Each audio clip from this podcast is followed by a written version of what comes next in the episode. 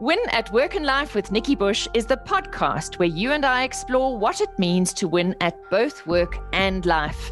Today, you get to choose how to create a life of meaning and self expression that includes both your work and life outside the office with your family. In this episode, I'll be talking to Rob Caskie about the importance of storytelling in disruptive times. Rob Caskie is a master storyteller, international with an international career spanning five continents, from boardrooms to stages, from ocean liners to the battlefields of KZN. You'll find Rob regaling audiences in his trademark shorts and his storytelling stick.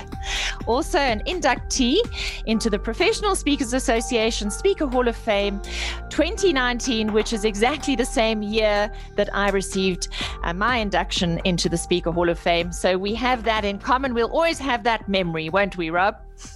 It was a magnificent evening, and I was very, very pleased indeed to be inducted on the same evening as you, Nikki. I had no idea it was coming. It was an enormous surprise and a really special honor. Yeah, it was. It really was. So, Rob, storytelling is the most powerful way to put ideas into the world. And that's something that you said. And I think, like every other speaker on the planet is having to present virtually today, um, you know, that's a big shift for people like you and I, especially you, you know, being in situ often on the battlefields, etc. Um, it must have been quite a shift for you. But where did professional storytelling start for you? Well, Nikki, that's a wonderful question. And it really began quite unknowingly and unconsciously for me. When I was at university in Pietermaritzburg studying agriculture, I did a huge amount of travel on motorbikes into various parts of Africa. And my first motorcycle trip I did with two friends. It worked very well, but I certainly felt that I would rather be doing trips like that alone. And I developed quite a reputation at university for taking risks, for doing these incredible trips alone on a motorbike. I've been up to northern Zaire on a bike. I think I've done three trips up to Tanzania on a motorbike, along with many others. And every time I came back from a trip, there was always a group of people who wanted to hear what had happened on the bike. And we used to tell these stories over a cup of coffee or lunch in the agricultural faculty canteen until the group got too big for that. And we spilled out onto the banks of the car park in the shade of the trees. And I would sit down and I would simply tell my friends and those willing to listen of my experiences on the bike. And unbeknown to me, I was developing in their mind the reputation of telling a reasonable story. And I never gave it a thought. And those were the years 1986 to 1990. Now we need to leap forward 20 years to, or rather 10 years to the year 2000, where I was actually traveling abroad. And one of the folks who used to listen to the stories on the banks of the car park at the AGFAC had become curator of the Rorke's Museum up on the Anglo Zulu War battlefields. And David Rattray and he were good friends. And David Rattray was the doyen of storytelling and certainly the doyen of this Anglo Zulu war storytelling, had become world famous for his wordsmithing and his ability as a raconteur. And he was looking for someone to help him telling the stories on the battlefields. And that curator gave it some thought and remembered me. And he said, David, I don't know where Rob is now. I don't know if he's interested, but I think if he was interested, you could teach him the history but I think he tells a good story. And he fortuitously introduced me to David Rattray by telephone, and I was asked to meet up with David Rattray when I got back from overseas. And the rest, as they say in history. So it really is an amazing story where I quite unknowingly and unwittingly was exposing friends and those who wanted to listen to stories that they would one day suggest that I would become perhaps a professional storyteller. Because if I was told 21 years ago I'd one day be making a living out of telling stories, I would have laughed at whoever suggested that. And here we are. Well, isn't that just fascinating? And it speaks to the power of story in terms of memorability. And if we can package information in a story, it's very different to somebody just telling us facts, for example, about disruption or endurance or leadership, which are often the topics that you focus on um, when you unpack the learnings within a, a tale or a story. And I think the world has never been in a place that it's in now where it needs stories more. We get given a lot of advice as to, you know, how to cope with disruption. And um, let's face it, we're in this, this global pandemic right now. But I honestly believe that you have a very special place um, in, in the speaking world in um, helping your audiences to transport them uh, into another place. So, you know, you've already alluded to the power of story, but what are the kind of major topics um, that you're being asked to speak about uh, with companies these days? And maybe you can highlight some of the uh, characters that you talk about to your audiences. Nikki, with the greatest of pleasure. You know, I'm asked very often to speak in this country. I have three primary talks that I deliver often here. One called a South African Odyssey, which is a background to South African history leading up to the outbreak of the Anglo Zulu and the Anglo Boer War. And within that story, central to that story and the disruption within it, is the great Zulu paramount chief Shaka, who came to power in the very same year as a mighty volcanic explosion in Indonesia called Tambora, which caused a mini t- climate change, and enormous change to much colder temperatures all over the world and created disruption all its own. And as a result, so many people here and readers of history believe that Shaka was at the epicenter of what we call the Imfecane, or the crushing. And I believe it had more to do with the socioeconomic circumstances and the hardships associated with Tambora rather than it had to do directly with Shaka. And for most South Africans, there's a tremendous realization when this is unpacked and explain to them. And then, of course, I've built my reputation, if any, on the power of the stories of Isandlwana and Rorke's Drift which are mighty battles in the Anglo Zulu War, and indeed took place on the same day. And then I wanted to expand my repertoire to doing other things, and I've always wanted to visit Antarctica. It's been a passion of mine since I was a child.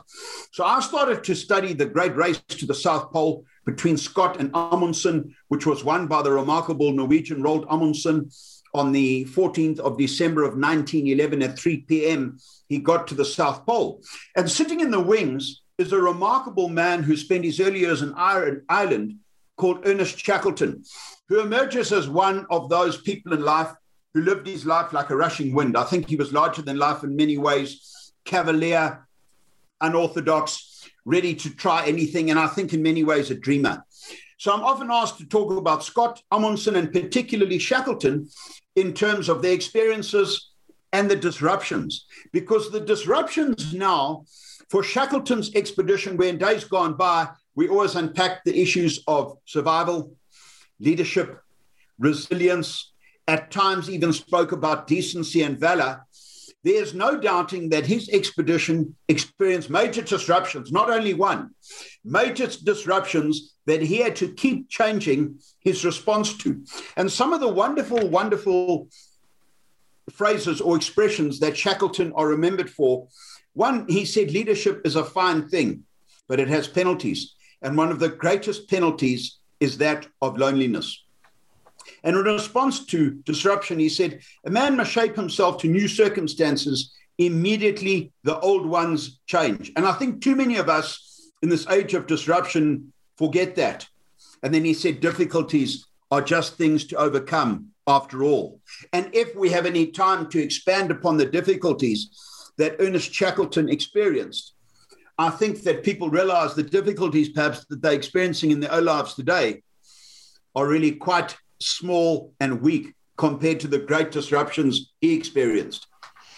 Yeah, you know, um, necessity is the mother of invention, isn't it? So when you are forced into a corner, well, there's only one way and it's forward and you've got to go right through the obstacle over it, work with it. You you can't obliterate the obstacle. And so much of what you're talking about was external disruption. Uh, you know, things that were completely out of his control in that particular story. And that's what we face in COVID. So much of what we're going through is not in our control. And getting your head around that and learning how to deal with it is a big mental mindset shift um, that we can't wish for the world as we would like it to be. We have to work with the world as it is. And that poses its own challenge. So perhaps you can give us some insight based on, on the stories that you that you share. Well, look, Shackleton was a man who tried very hard to get to the South Pole, and on board a ship called the Nimrod, he was able to get 97 miles from the pole on the 9th of January of 1909. It must have broken his heart. It was a total distance of 880 miles. They had got to within 97 miles of the pole, and he realized he didn't have enough food to get all the way to the pole and back. And reluctantly, he turned his team around and extracted them safely, writing later to his wife that he figured she would prefer a live donkey to a dead lion. and having achieved further south, the race to the pole took an ominous turn with a whole lot of different nationalities and teams racing for the pole. The race was won by Amundsen. Scott stumbled in on the pole 34 days later, absolutely horrified. He and not one of the other four in his party made it back alive. But Shackleton, sitting in the wings, wondered what is the next great geographic prize left for humankind. And he planned a crossing of Antarctica from the western side to the eastern side via the South Pole, a distance of 1,800 miles, around 3,000 kilometers, most of it uncharted. And by the time he'd made his preparations, in the latter part of 1914, World War I broke out. So he immediately approached the Admiralty and said, I will offer my men, carefully selected, and my two ships to the war effort. And Churchill, who was head of the Admiralty, said, proceed. So proceed he did. And he ended up arriving at South Georgia, that little pinprick of an island in the wild Southern Ocean, at that time the headquarters of World Whaling, headed up by the Norwegians, to hear that the pack ice and the sea ice in that year was the worst in living memory, and he had to delay his departure a month before setting off southwards into the Weddell Sea on the edge of Antarctica to set up his base and take off. Well, they got to within 40 miles of where they had planned to set up their base. When the wind turned, the temperature plummeted and the sea froze, trapping their ship like an almond in a slab of chocolate, rendering the ship, as it's now being forced away from land in the drifting ice pack, to become a winter station. Now, winter in Antarctica is four months of complete darkness. More people take their lives in polar winters than anywhere else on Earth. And he had to try and maintain the morale of the men, the men maintain a normal ship program daily, exercise, scientific experiments, but all the time concentrating on morale. And then, 10 months after the ship was trapped in the ice, millions of tons of ice began to move and began to crush the ship. The ship was eventually pierced and water poured in. 28 men and 57 dogs had to take up their position on the ice. And over the following three weeks, they washed their ship, systematically crushed to matchsticks, and eventually sink to the floor of the Weddell Sea. Now, if you want to imagine disruption in a scenario or in life, try to imagine that. Well, what followed was Shackleton maintaining the morale of the men, eventually having to destroy all the dogs and the cat in it, some of his men attempted a mutiny. He threatened to shoot them. He showed them a contract to say they'd all agreed to be under his command, whether at sea or on land, until returned to a safe port. And he said, as the options narrow, you have to go for broke. And eventually he would sail a lifeboat, Nikki, from Elephant Island, 1,300 kilometers to South Georgia to try and get help from the whalers. And it took him three attempts on one, he was only five miles from the island when Sea stopped him getting back to the 22 men he'd left on Elephant Island. And eventually, four months and one week after leaving them, he got back there on the 30th of August of 1916. Four months and one week after leaving them, they hadn't lost a man. It's considered the greatest feat of man management in the modern age, one of the greatest stories of survival we'll ever know, and out of it come incredible learnings particularly surrounding the issue of disruption and one's response to it, and always believing, Nikki, in a positive outcome. Some of the things that you've highlighted that for me are parallels with where we find ourselves in this global pandemic. Uh, you talked about loneliness. Um, you know, they were isolated as we have felt isolation And next to his story, it's minor what our isolation has been. But we've had the sense of extreme isolation and loneliness because we haven't been able to go into the office or socialize as we would normally do. And people are really starting to celebrate uh, and I think acknowledge and honor the importance of humanity and human connection, despite the fact that we live in this incredibly digitized world. And we have been able to survive uh, the pandemic because of being able to connect virtually as you and I are doing this podcast with you and KZN and me and Joburg, and we're on Zoom and we're able to continue with our business. Isn't that fabulous? But we are coming to realize how important our human connections really are. So loneliness and isolation you have um, you've highlighted. You've also spoken about the importance of of managing your emotions and your mind and believing in a positive outcome. It's so easy to fall into a hole and become a victim of circumstance. A lot of the work that I do is helping people to keep a sense of perspective. I talk about uh, balancing the collateral damage with the collateral beauty, being able to see both. There is always going to be damage and disruption. But can you see the opportunities? Can you see the possibilities that exist at the same time? And then you mentioned exercise, which, in terms of mental fitness and positivity, we have to we have to move. Motion shifts emotion. And I can only imagine the kinds of extreme feelings that those men must have been going through at that time, knowing that they were trapped, knowing that nature was actually against them. And yet they persisted. Um, you know, how did they persist against all odds? How did the, I mean, four months later, their leader comes back and they haven't lost a man. That's incredible it was absolutely incredible. But Shackleton had left on Elephant Island in charge of the 21 men with him, a remarkable friend and second in command on the expedition called Frank Wild, who was a small, wiry man with violet blue eyes. And he used to get the men daily to pack their bags, saying the boss, as Shackleton was affectionately known, might be back for us today. So he wouldn't allow a feeling of despondency or despair to take hold of the men. Every day, he convinced them that the boss might be back for us today, and they would burn a fire up on a cliff to create smoke to attract attention. At this point, all their food and emergency rations were gone, and they were forced to eat seaweed and kelp, Nikki. They were sleeping under two upturned lifeboats as a little shelter. They were sleeping on guano, which, uh, when it defrosts, becomes a particularly unpleasant and olfactory experience. And the beach on which they were situated is about the quarter the size of a rugby field. So you've got the Southern Ocean in front of you and a cliff behind you. So there's nowhere really to go and have a moment alone. You can't go off for a walk. But Shackleton, coming back to the point you made earlier, knew that idle minds and idle bodies is a very, very dangerous combination. And we need to work hard at trying to remain positive and trying to keep our minds and our bodies and our emotions active and fit that they can assist us in best dealing with these times and the challenges we're facing. Yes, and people are experiencing, you know, when you experience that sense of isolation, when you're not going into the office, when you're not even having that basic acknowledgement every day that you exist.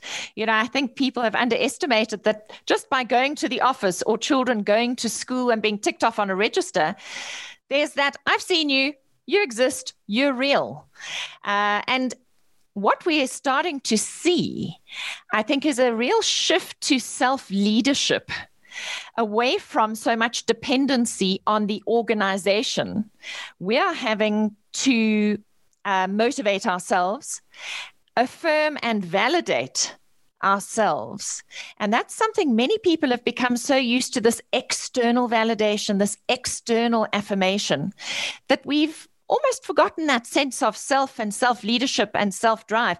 So I don't think it's a bad thing that we're being forced into this corner of having to actually dig deep and discover a wellspring of resources that human beings actually do have. And I think a lot of them have become dormant over time as we've become more dependent on externals. Uh, and and your story of Shackleton just shows how people had to dig so deep to um, to remain alive let alone anything else, but to actually remain alive emotionally and to stay alive physically, they had to pull on that internal well of, of perseverance, resilience, resourcefulness, just plain old grit.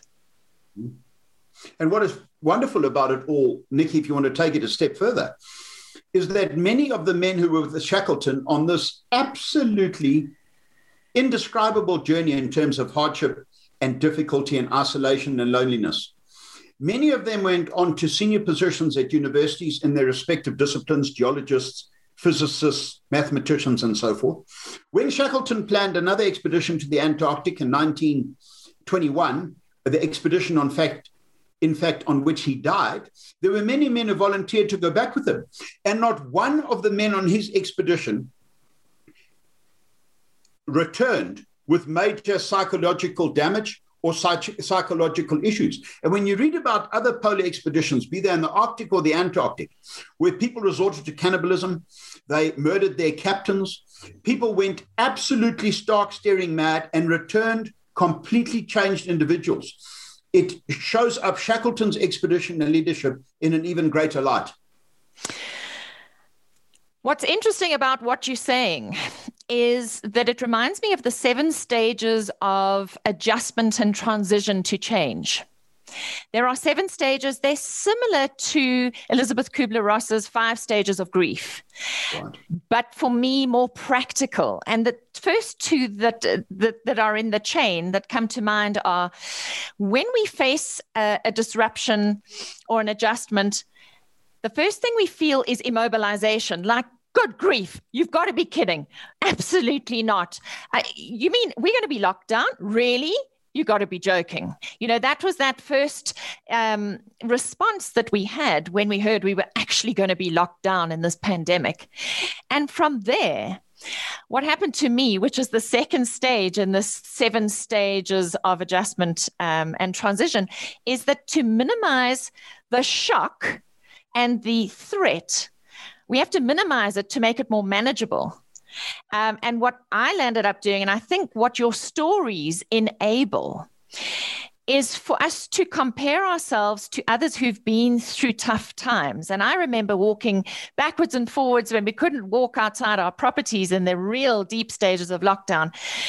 And I was having a really down day and feeling quite, you know, um, a bit depressed. I think it was probably after one of our uh, family meetings with our state president, uh, where we had the um, lockdown extended for the first time. And I remember walking up and down my 20 paces in my little rented um, property at the back, uh, in the backyard, going, you know what? If Nelson Mandela could come out of 27 years of incarceration and do what he did, then I can make a plan. If Viktor Frankl could go through Auschwitz, come out and change the face of psychology, I can make a plan. I mean, this I'm not in that situation. It's not as as precarious. And you're offering us this analogy of this explorer in the South Pole who faced things that were just so unbelievable. And we can actually say, well, if he could actually win through that, if he could come out the other side, and you're saying that everybody in his team went on to bigger and better things without massive psychological damage, that gives me hope that we can survive this. We can find our way through this maze of not knowing what the future looks like.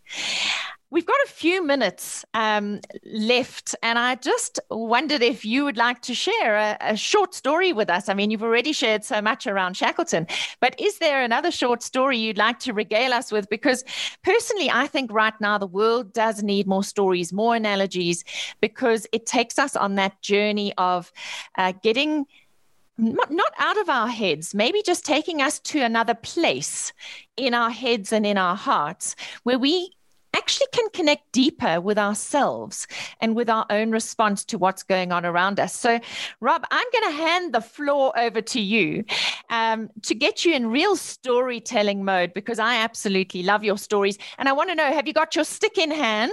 Have you got your story? Yes, he's got his stick in hand. Um, and and away you go. The floor is yours. Nikki, thank you very much indeed. And I think as an appropriate and a fitting conclusion to our wonderful chat together, I really have been sharing stories about the Battle of Isandlwana for 21 years. It is really central to my being and central to my storytelling journey. And in that story is a moment where a young groom called John Williams from Wales said in a letter to his mother he was lucky enough to get away on a horse. He said, Mother, something prevailed upon me to look up at the hills to the north and I'll never know what that something was. But the hills turned black as rank upon rank of Zulu warriors stepped out onto that escarpment and they began to drum their feet into the ground and thump the assegai shafts into their shield. And then they'd pull their shield out to the left to give the illusion of the numbers having doubled. What a sight and sound it must have been. And most of our guests are unaware that the commander at Isandlwana was 70 years of age on the Zulu side, and he'd run 70 miles, 110 kilometers over four and a half days to lead his army against the British. And when he could see that they were ready to go, he lifted his battle axe, the isizans, in his right hand, and he bellowed at his men. He shouted, I shall, I'm gone, Haba, to arms go in. And 25,000 Zulus began to close on the camp in the horns of the buffalo. That formation in battle perfected by King Shaka. And because of the color of the regiments, we could recognize the regiments at a mile. The more white in the shield, the more senior the regiments. So we can tell you that coming off that escarpment by way of the Zulu regiments were the Utulwan, the Inhlansha, the Ihloko, and the Inhluyang. Then we had the Ututu, the Isang, the Notwengu, the Undi, the Unonkang, the Mbob, the Mklang, the Kanampang, the Mkej, the Nklap, the Nkap, and then down in front of Durnford, the mighty Nkobama Coast and the Uwe regiments. And as those great bodies of Zulus came on, when they got 600 yards from the British firing line, the British ordered to open fire. Now they're carrying a .45 caliber Martini rifle that fires a 480 grain soft lead slug. It's a limb severer, bone smasher, and a skull splitter, and it began to do its quite grisly work. And then the cannons began to test swathes through the Zulu advance. Do you know that the Zulus, to their everlasting credit, practically naked, barefooted, with sticks and shields and assegais, came on? But eventually it became too much. And in a great black seething crescent, they took cover in the hollow of ground that runs around the front of the campsite of Isandlwana. We are told that they were giving vent to no great war cry, but rather to a low murmuring musical note, like angry bees, going zzz, zzz, zzz, but do you know in the middle of their rank was a young regiment called the Umqejo, who were 30 to 33 years of age, dying to get into the thick of the fight and being absolutely smashed by British rifle fire. So smashed, in fact, that they were about to turn and withdraw. And had they withdrawn, they may well have precipitated a mass withdrawal of Zulus as the middle of the line broke, and Zulu records concur with this. But a remarkable incident was about to unfold.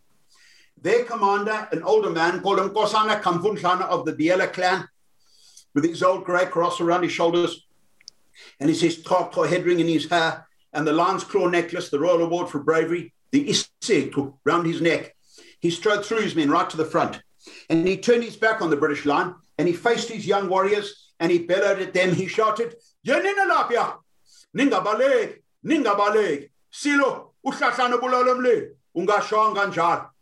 You mean don't run, don't run. The king, the small branch that extinguishes the flames, that's one of King Cetshwayo's praise names. He gave us no such order. Do you know that he'd hardly uttered that cry when half of his head was carried away by a British bullet and he fell dead? But the rallying cry had been made and heard by his regiment and the regiments adjacent to it. And in the face of this bravery and the supreme sacrifice of his own life in attempting to rally the Zulus, the Zulus tell us they would rise up like the water of the sea. and they would fall on that thin red British firing line. Do you know that he has become a great folk hero for the Zulu people? His rallying cry is still a rallying cry for Zulu people to this day. And I have promised the memory of that man that I will never share the story of Isandlwana without sharing who the Zulus believe is the true great hero of Isandlwana. Because too often and for too long it's been painted as a great British defeat. And we are trying instead to make sure that people know it was a mighty Zulu victory. And if your listeners and your viewers and your supporters, Nikki Bush, remember one thing from our little chat today. I would like it to be in these difficult times that we face, with everything we've already shared, and as important as that is, that extraordinary outcomes often arise from the actions of single human beings, and that we need to take control, be positive, look ahead with great positivity, and realize that we really are in control of our own destiny, as that great Zulu warrior was when he stood up and rallied the Zulus in the moment that they might have withdrawn. And I hope you've enjoyed that little story. I love that little story. I think I've heard you tell that little story a number of times on different stages, and it never ceases to transport me into a different place. And that's the power of Rob Caskie telling stories. He he brings stories to life. He is an engaging storyteller. Rob, as always, it's an absolute pleasure talking to you, being inspired by you. And thank you for giving so generously of your time and your insights today. And I know that I'm lucky enough to be hosting you at a meeting of mine soon. So I'll get to be inspired by you all over again. Rob, how can our listeners get hold of you if they would like you to come and regale their audiences and take them on a journey? Nikki, thank you. Well, my website is just robcaskie.com, as in my name. I also have a Facebook page, Rob Caskie Professional Speaker. And then more latterly, ever since the beginning of lockdown, my way of surviving, I've got friends with a wonderful flagstone in their garden. And on it lie the words, don't complain about the darkness if you haven't lit a candle. And it became my mantra. How was I going to light a candle for lockdown with all of our work gone? And I decided to start telling stories online. And I tell a story a week or four stories a month on a platform called Patreon. And the link for that is patreon.com backslash Rob Caskie. So on any of those platforms, including LinkedIn, I'm very easy to reach. And I would be delighted to hear from any of your listeners or viewers. And I've so enjoyed our chat this morning, Nikki. Thank you for having me on your show. An absolute pleasure. And I'd like to close off by saying Rob reminds us that we need to be at the ready. And what we do today counts. And in fact, you can go on to my website, nikkibush.com, and you can pick up on a poem and a blog that I've written uh, about the fact that we need to focus on the present moment. Sometimes we get so lost in the past, so stuck in the past, or so fearful about the future that we're paralyzed that we forget that our power actually lies right now in this moment in the actions and the decisions we take moment by moment. So, to our listeners, please send through your comments, questions, and topic suggestions to info at nikkibush.com. And please share the Win at Work and Life podcast with your friends and your colleagues so that they can continue to win at work and life too.